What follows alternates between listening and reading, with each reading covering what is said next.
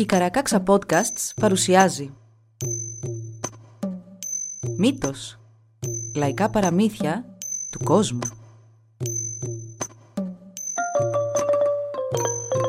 Κάποιες ιστορίες μπορεί για κάποιους να περιλαμβάνουν ευαίσθητο υλικό. Για περισσότερες πληροφορίες για το κάθε επεισόδιο, συμβουλευτείτε τις σημειώσεις του όπου βρήκατε αυτό το podcast.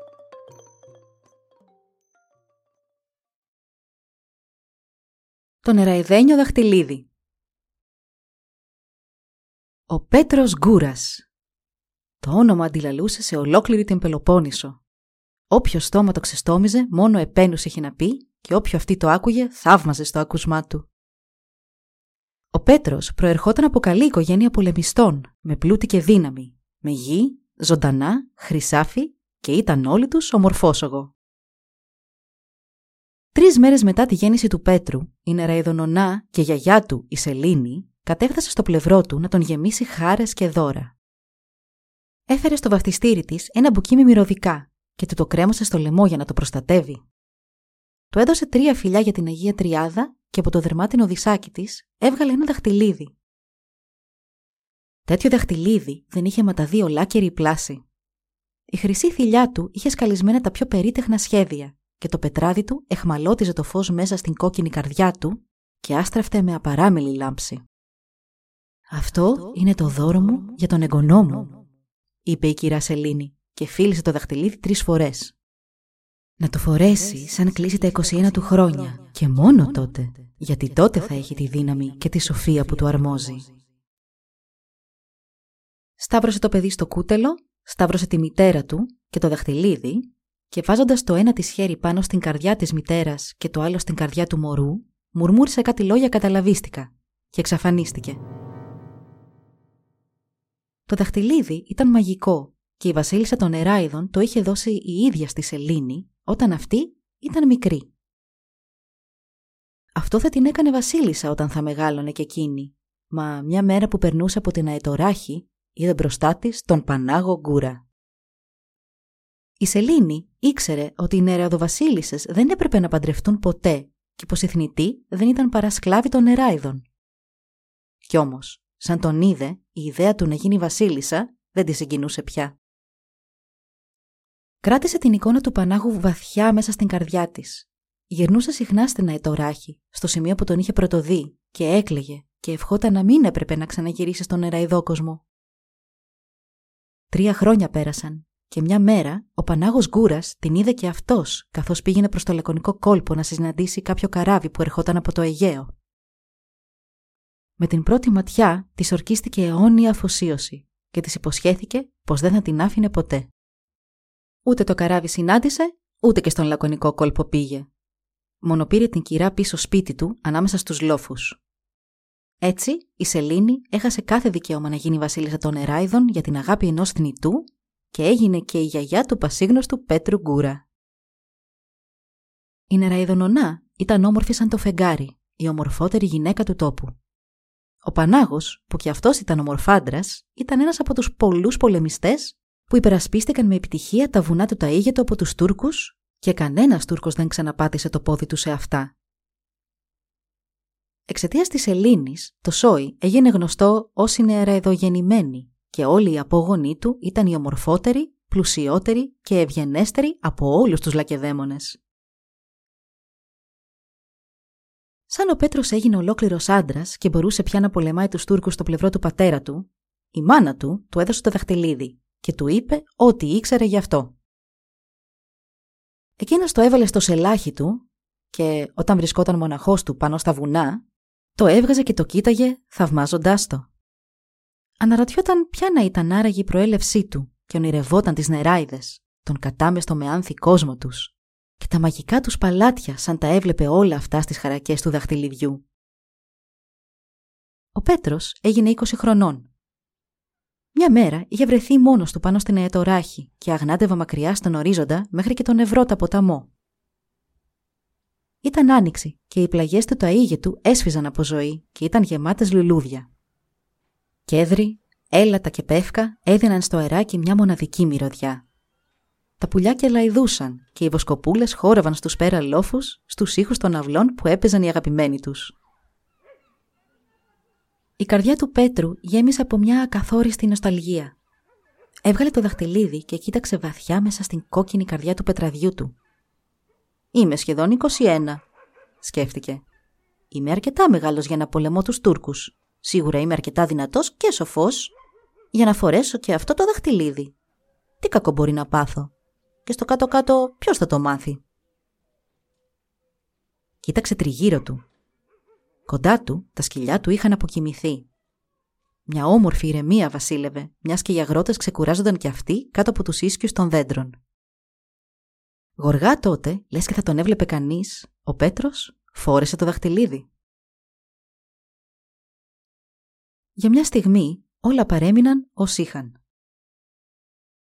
Ξάφνου, από τη μεριά του λακωνικού κόλπου, μέσα από τα σύννεφα, φάνηκαν να καταφτάνουν τρία άρματα που τα έστερναν κάτι ζωηρά λευκά άλογα. Ξοπίσω τους εμφανίστηκε ένας ολόκληρος στρατός από παράξενα, νεραϊδένια πλάσματα που κατευθύνονταν προς το μέρος του. Με εκπληκτική ταχύτητα τον έφτασαν και με μιας ολόκληρη αετοράχη πλημμύρισε από δάφτα. Τα βουνά αντιχούσαν τώρα με μια απόκοσμη μουσική και ήχους τυμπάνων και ο Πέτρος ανυψώθηκε καβάλα σε ένα από τα λευκά άλογα. Η γη κάτω από τα πόδια του τότε άρχισε να ξεμακραίνει όλο και περισσότερο. Δεν είχε καμία αίσθηση κίνησης, μόνο ένα απαλό αεράκι του χάιδευε το πρόσωπο, καθώς και τους λόφους, τα δέντρα και τα ριάκια από κάτω του. Σε λίγο δεν μπορούσε πια να διακρίνει τι υπήρχε κάτω. Τριγύρω του έβλεπε μόνο σύννεφα. Το φως του ήλιου ήταν αμυδρό και τα πρόσωπα των πλασμάτων γύρω του θολά και ακαθόριστα. Μετά από ένα χρονικό διάστημα που του φάνηκε ότι ήταν ατέλειωτες ώρες ακίνη του ταξιδιού καβάλα στο άλογο, ο Πέτρος διέκρινε στο βάθος μια μυστηριώδη ακτή. Εκεί βρισκόταν μια ομιχλώδης πόλη, η εικόνα της οποίας καθρεφτιζόταν στα νερά που τώρα διέσχιζαν. Μακριά φάνηκε και ένα μαργαριταρένο παλάτι, σαν αφρός που έφεγε στο ημίφος.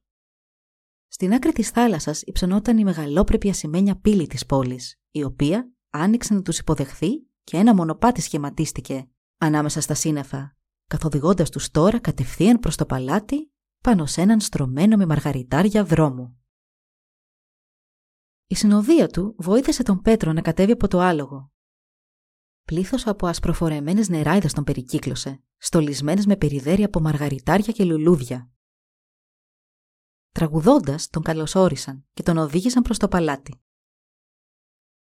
Το μονοπάτι μέχρι το παλάτι περνούσε μέσα από κήπους τριαντάφυλλων με τριάντα, εκατό και χίλια πέταλα, όλα όμως χομύριστα. Οι νεράιδες άρχισαν μία-μία να αφήνουν τα χέρια του Πέτρου, μέχρι που τον άφησαν να ανέβει μόνος του τα 66 σκαλοπάτια που τον οδήγησαν μέχρι την κεντρική αίθουσα. Εκεί τον περίμεναν νεράιδες ντυμένες στα γαλάζια, στα λευκά και στα γκρίζα, όλα τα χρώματα του ουρανού, στα αυτιά του έφτασαν παράξενες νότες, γλυκές σαν το μουρμουριτό του ευρώτα. Τους τοίχους του παλατιού στόλιζαν αραχνοήφαντα υφάσματα, στολισμένα με μαργαριτάρια και στο κέντρο της αίθουσας βρισκόταν μια κρυστάλλινη πηγή. Πίσω από αυτή, σαν πίσω από ένα αόρατο πέπλο, καθόταν στον θρόνο της η βασίλισσα των Νεράιδων. Ο Πέτρος έμεινε να την κοιτά μαγεμένος και εκείνη γρήγορα τον καθησύχασε με ένα ζεστό χαμόγελο και του είπε ευγενικά «Πέτρο Γκούρα, έχω να σου ζητήσω μια χάρη». «Βασίλισσά μου», είπε ο Πέτρος δειλά, πλημμυρισμένος από συναισθήματα και θαμπομένος από την ομορφιά της. «Ζήτα μου ό,τι θες και εγώ θα το κάνω». «Η μόνη μου επιθυμία σε αυτόν τον κόσμο», του εξήγησε, «είναι να αποκτήσω το δαχτυλίδι που φοράς στο δάχτυλό σου». Για εσένα μπορεί να μην είναι κάτι το σπουδαίο, όμως για μένα είναι ό,τι πολυτιμότερο υπάρχει. Ενστικτοδός, ο Πέτρος σήκωσε το χέρι του και κοίταξε το δαχτυλίδι που φορούσε. Από τη στιγμή που εμφανίστηκαν οι νεραϊδάνθρωποι, είχε όλος διόλου ξεχάσει την ύπαρξή του. Πράγματι, θα έκανε τα πάντα για να ευχαριστήσει τη βασίλισσα των νεράιδων, αλλά το δαχτυλίδι ήταν δώρο από την νεραιδονονά και γιαγιά του. «Ζήτα μου ό,τι άλλο θες, Βασίλισσα, εκτός από αυτό. Δεν μπορώ να σου το δώσω». Το συνοφρίωμα της Βασίλισσας σκοτίνιασε όλη την αίθουσα. σηκώθηκε από τον θρόνο της με στόμφο και κάλεσε κοντά της 50 υπηρέτες. «Πάρτε του το δαχτυλίδι», τους διέταξε, «και φέρτε το σε μένα». Ο Πέτρος αντιστάθηκε στεναρά, αλλά στο τέλος έγινε το θέλημά της. Μόλις πήρε το δαχτυλίδι στα χέρια της, το περιεργάστηκε με χαρά. Αλλά ξαφνικά η έκφρασή της άλλαξε και μια φρίκη ζωγραφίστηκε στο πρόσωπό της. «Ω!» φώναξε. «Έχει χαραγμένο σταυρό επάνω του. Αυτό είναι δουλειά θνητού. Δώστε το πίσω και πάρτε τον από μπροστά μου. Διώξτε τον μακριά». Για άλλη μια φορά, οι προσταγές της βασίλισσας ακολουθήθηκαν κατά γράμμα. Το δαχτυλίδι μπήκε πάλι στο δάχτυλο του Πέτρου, ο οποίος έπειτα οδηγήθηκε κάτω στα σκαλοπάτια, πίσω στο μονοπάτι, έξω από την πύλη, καβάλα στο άλογο και πίσω στην αετοράχη. Μόλις πρόλαβε να πάρει μια ανάσα, ο Πέτρος είδε ότι βρισκόταν στο σημείο από όπου είχε ξεκινήσει, δίπλα στα σκυλιά του που κοιμόντουσαν βαθιά. Ευχήθηκε τότε να είχε ακούσει τη συμβουλή της νονάς του και να περίμενε μέχρι τα 21 του χρόνια να φορέσει το δαχτυλίδι. Παρόλα αυτά, κατάφερε να ξεφύγει. Ο σταυρός που είχε χαράξει η Σελήνη στο δαχτυλίδι τον είχε τελικά σώσει. Σκέφτηκε ότι τώρα πια οι νεράιδες δεν θα ξαναπροσπαθούσαν να του το πάρουν και έτσι αποφάσισε να συνεχίσει να το φορά. Πέρασαν κάμποσοι μήνες. Ο πατέρας και η μητέρα του Πέτρου πέθαναν και μια μυστήρια αρρώστια έπεσε σε όλα τους τα ζωντανά, από τα οποία έμεναν πια τα μισά. Μια νύχτα πήγαν ληστές στο σπίτι του Πέτρου και αφού σκότωσαν τον πιστό του υπηρέτη που τον ήξερε από μωρό παιδί, έκλεψαν ό,τι χρυσαφικά και χρήματα μπόρεσαν να κουβαλήσουν. Τα χωράφια χρηστεύτηκαν και ο Πέτρος αναγκάστηκε να πουλήσει κομμάτι της γης του. Ενώ ποτέ του δεν είχε αρρωστήσει, ήταν τώρα δύνατος και χλωμός. Η περηφάνεια του, που μέχρι τώρα δυνάμωνε από τη ζήλια και τις κολακίες των άλλων, έδωσε πλέον τη θέση της στην ταπεινότητα και τον νύκτο των γύρω του. Παραμέλησε ολότελα τη φροντίδα των χωραφιών και των ζωντανών του και η μόνη ασχολία του ήταν η αναζήτηση θεραπευτικών βοτάνων και ματζουνιών μέσα στα βουνά. Δοκίμασε κάθε συνταγή και συμβουλή σοφών γυναικών, αλλά μάταια. Έκανε δωρεές και τα λίγα υπάρχοντα που του απέμεναν πια τα έδωσε όλα στους φτωχούς.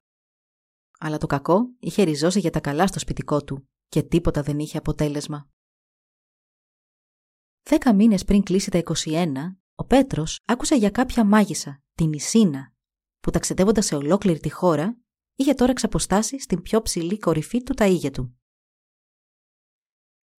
Μόλις μάλιστα ο Πέτρος έμαθε ότι ακόμα και οι λακεδαίμονες άρχοντες τη συμβουλεύονταν συχνά πυκνά, αποφάσισε να πάει να τη βρει.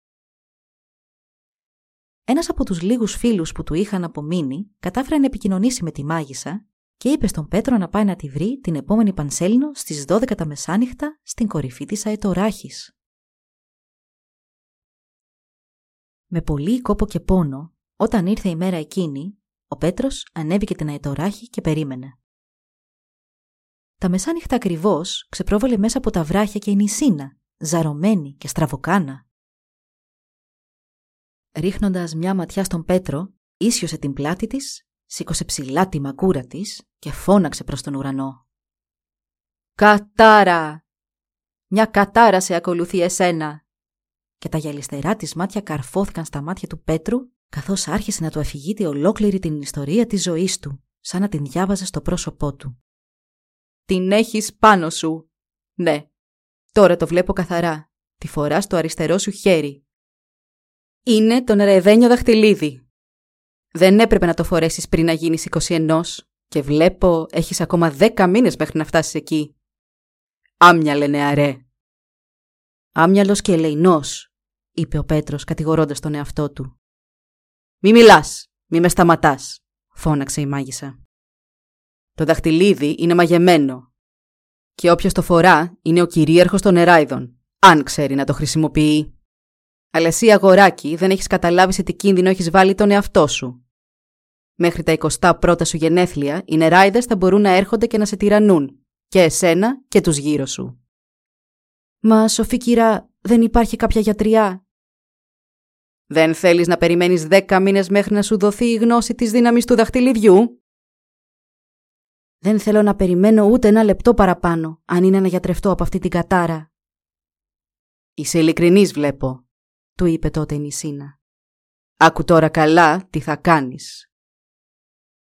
Για να είσαι ελεύθερος σαν πρώτα, φίλε το δαχτυλίδι τρεις, μακριά, μακριά. Ρίξ στα νερά του ευρώτα, πήγαινε τώρα, πράξε συνετά. Τι μεσονυχτιά μετά από νύχτες τρεις, ο Σταυρός δεν θα σε σώσει, μακριά, μακριά. Πρόσεξε να μη σε δει κανείς, πήγαινε τώρα, πράξε συνετά. Έτσι, την τρίτη νύχτα, στη συμφωνημένη ώρα, ο Πέτρος στάθηκε στις όχθες του Ευρώτα. Η βραδιά ήταν πολύ όμορφη. Το φεγγάρι έλαμπε ψηλά και μπορούσε κανείς να δει και αμέτρητα αστέρια. Τα νερά ήρεμα κυλούσαν και ψιθύριζαν μυστικά στο σκοτάδι. Ο τόπος ήταν έρημος, καμιά ψυχή δεν ήταν ξύπνια, καμιά ανάσα δεν ακουγόταν. Φτάνοντας στην κορυφή ενός ψηλού βράχου, ο Πέτρος φίλησε το δαχτυλίδι τρεις φορές και το πέταξε στο ποτάμι. Στη στιγμή, τρεις νεράιδες με αγγελικά πρόσωπα, ντυμένα στα λευκά, κατέβηκαν από τον ουρανό και άρχισαν να χορεύουν πάνω στο νερό, εκεί όπου είχε πέσει το δαχτυλίδι. Στα πρόσωπά τους βασίλευε η χαρά και ο χορός τους ήταν σωστό γλέντι. Παρακολούθησαν τους κυκλικούς κυματισμούς να μεγαλώνουν και να μεγαλώνουν, ώσπου άγγιξαν την όχθη και τότε και οι τρεις τους, σαν φούσκες που σκάνε, εξαφανίστηκαν όσο γρήγορα είχαν εμφανιστεί. Από εκείνη την ημέρα όλα κύλησαν αρμονικά στο σπίτι του Κούρα. Ο Πέτρος έγινε καλά, τα κοπάδια του πλήθυναν, τα χωράφια του άρχισαν πάλι να δίνουν μεγάλη σοδιά όπως και πριν και τα σεντούκια του γέμισαν ξανά με χρυσάφι. Μέχρι το τέλος της ζωής του, ο Πέτρος δεν χόρτενε να διηγείται την ιστορία με το δαχτυλίδι δώρο της νονάς του.